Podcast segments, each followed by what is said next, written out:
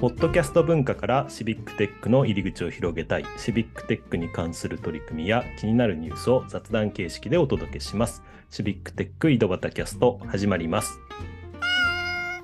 はい、今日も岐阜の石井と埼玉の太田と、川崎の又がお届けしますにゃん。しますにゃん。難しいですね。はい。ね、まあ、猫の日収録ということですね。でもまあ、あの、このコードのキャット、藤本さんに、えー来ていただいています。えーじゃあ、藤本さん、今回もよろしくお願いします。よろしくお願いします。ということで、まあ、あの、ね、まあ、僕もニャンニャンボタンを押してたんですけども、えーまあ、猫の日ということですが、まあ、前回のそのハックプロジェクトとか、ハック、ね、規制概念を変えるというような、うんところの話の続きで、あの、最近、えーやっていらっしゃること、考えていることについてお伺いしたいと思います。前回もお話ししたんですが、郊外部の活性化っていうのが、まあ、テーマというか、まあ、なんか、ライフワークみたいな感じになってるわけですね。なでるほど、2012年ぐらいから、えっと、横浜市と東急が次世代郊外まちづくりっていう包括提携をしまして、で、私も12年の夏ぐらいからそれに関わってま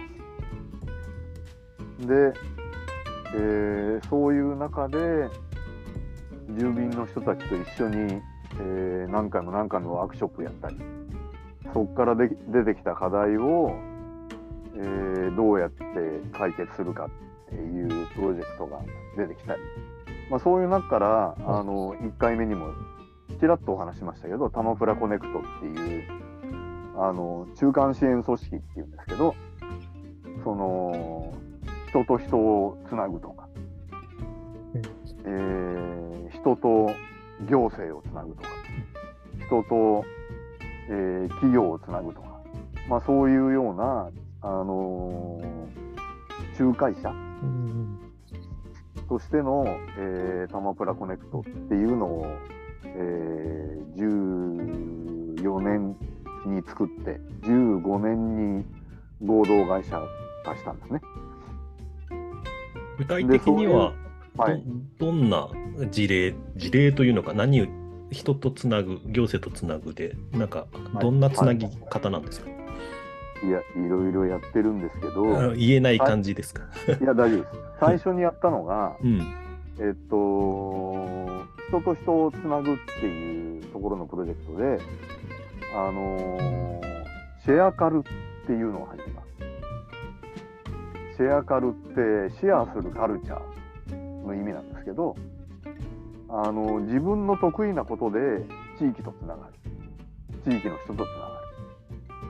っていうことを2016年から始めて、うん例えば、あのー昔 NHK でラジオ体操の先生やってました。はいはいはい。とか、うん。あるいは、えーその人になんか、えー正しいラジオ体操を教えてもらうとか、おお、面白そうですね。はい。えー昔留学経験があります。うんうん。っていう人に、えー今だから習える英会話とか。うん。あるいは、えー20年ぐらい子供3人のお弁当を作ってきましたっていう主婦の人が、うん子供が巣立っちゃったんで、えー余力があります。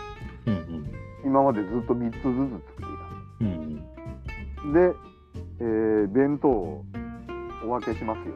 うんあるいは、なんか、えー趣味で写真やってるので、皆さんのプロフィール写真撮りますよとか。なんかそういうような人たちが30人ぐらいいるんですよ。えで、それは全員プロじゃないんです。プロはね、あの、禁止なんです。うん。なるほどね。だからあくまでも趣味とか余儀とか特技っていう範疇で。やれること。で、そうすると、それで地域とつながっていくんですよ。で、今度、参加者が、え、私こういうことやれるんだけどっうんうん。て言ってくるわけですね。うん。はい。なんか、いや、ずっと盆栽作ってきたんだよねっていうおじいちゃんとか、盆栽教えれるよとか、なんかそういう人がどんどん増えてなるきて。で、私自身も、あの、うんいくつかシェアカルやってて、ほど。一つは、あのーアジアクッキング出前しますっていう なんかハードル高そうですけど、アジアクッキング。アジアクッキング。はい。もうあの、特にバリ料理なんですけなるほど。バリなんですね。ど、うん、それをあの人ん家に行って作るわけです。えあーであのレシピとかを一緒に手伝ってもらいながらレシピを教え、ーうん。うんうん。で一緒に食べるみたいなことをやる出張イベント、うん。えあとはあのー今だからとか、えー猿でもわかるあのスマホ教室とか。ーうんうんうん。そういうアプリって何？うん。主にあの高齢者の人が、えーお客さんというか参加者なんですけど、グ Google って何？うんううんん。クラウドって何？うんうん。そもそもアプリって何に使うの？っていうその初めてスマホを持ったみたいな人たちにうんうん。あの使い方を教えたりとかそういうこともしたりしてますね。まあちょっとコロナであのお休みしてるんですけど、ん多分今年の、えーゴールデンウィーク明けでコロナも5類になるんで、うんえーシェアカル再開を、えー望む声が大きいので、今年から再開できるかなと思いますね。まあそういうようなことをやったり。で、2019年ぐらいからリビングラボっていうのをタマプラザで始めるんです。リビングラボ。そう。聞いたことないでしょ？はい。わかんないです。はい。で、これは、あの、北欧とかうん。でやられてるうん展開らしいんですけど、はい。住民を中心にしてうん。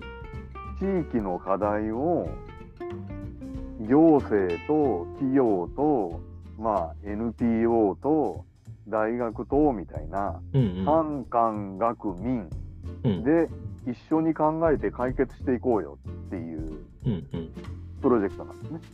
うんププロジェクトの名称なんですね。リビングプラボ。ロジェクトの名称ですね。はい。だからリビング、要するに住宅、ん住んでるところに研究所があるっラボですからね。ボラボですから。うん。リビングのなんか研究するわけじゃなくて、そのはいはい。住んでいるところという住んでるところにあるよと。だから住民中心だから。住民中心のお研,、うん、研究じゃないけど、なんかいろんなこと実験するみたいな話なんですかね。だからやっぱり大学に研究所があるのは当たり前。うん企業に研究所があるのは当たり前。うん、なるほど。でも、その地域にそういう研究所的なものがあるから、うみんなでいろいろ考えられるじゃんっていうのがリビングラボ。なるほで、そういうのを、えー、タマプラザで、えん。ーやったんですね。うん。だから当然企業の人にあうん。あの住民の人に集まってもらって、うん、なんだ課題はみたいな。はいはい。うんっていうところからやって、うん。でそういう中に、えー大学とか、えうん。ー企業とかいろんな人たちが来うん。て、いや企業としては、あのこんなあのツール出せますよ。うんうんあのこんな場所提供できますけど。うんうん。でなんだったら、あのー学生投入しますとか。うんうんなんかそういう風な中でみんなでいろいろ考えてで実際にプロトタイプを作ってやってみるでその時に実際にやったのがあのーチャットボットじゃないんですけどタマプラボットっていうチチャットボットにしました。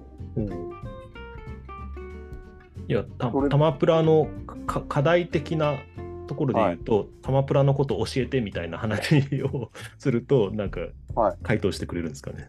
そういうことです、そういうことです。うん、なんか、うん、なんか情報がうまく届かないよねみたいな、そういう話だったんですかね。うん。それはだから地域あるあるみたいな。うん、やっぱ世代のギャップがあったりとか、はいはいはい。それと新しく来た人とうん、昔からいる人のギャップがあったりとか、うん、そういうものをチャットボットを作ることによって、うん、うん、フラットにしましょう。うん、うん。まあそういうやつを作りましたね。なんかそれってさっきのハックの話と同じですよね。うん。うん、なんか、こう、関係者が一堂に集まってそこで話すとか、そう、そうなんですよ。一堂に集まるの重要なんですよ。うん、やっぱりリビングに、まあね、生活のとこにあるラボってことで、どうしても研究所とかや、まあ、企業とかってなると、アンケートとかインタビューとかって、こう、なんか一方的な関係になるのかなって。そうですね。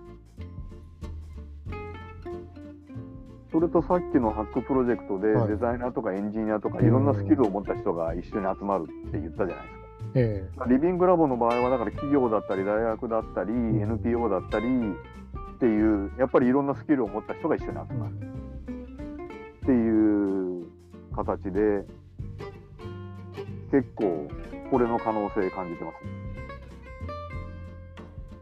で結構各地でも鎌倉以外でもいろんなところで、えーやられていてなんか神戸でもやってるし会津でもやってるし。えー世田谷でもやってるし、みたいな。多分もっといろんなところでやられてると思うので、あのーコードフォーリビングラボっていうのが作れんじゃないかって、コードフォージャパンの人たちと今話をしてるところで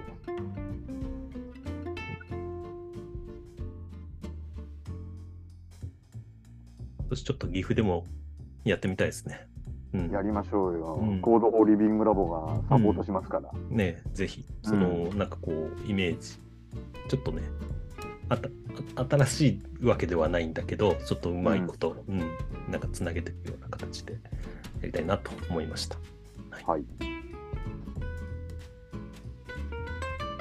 ということで、えーね、だいぶあの、えーとお話を、えー聞いてきましたが、えーまあ今回はここで、えーねえー終わりにしようと思います。はい。はい。じゃあ、藤本さん、えーありがとうございました。ありがとうございました。ありがとうございました。また呼んでください。ありがとうございます。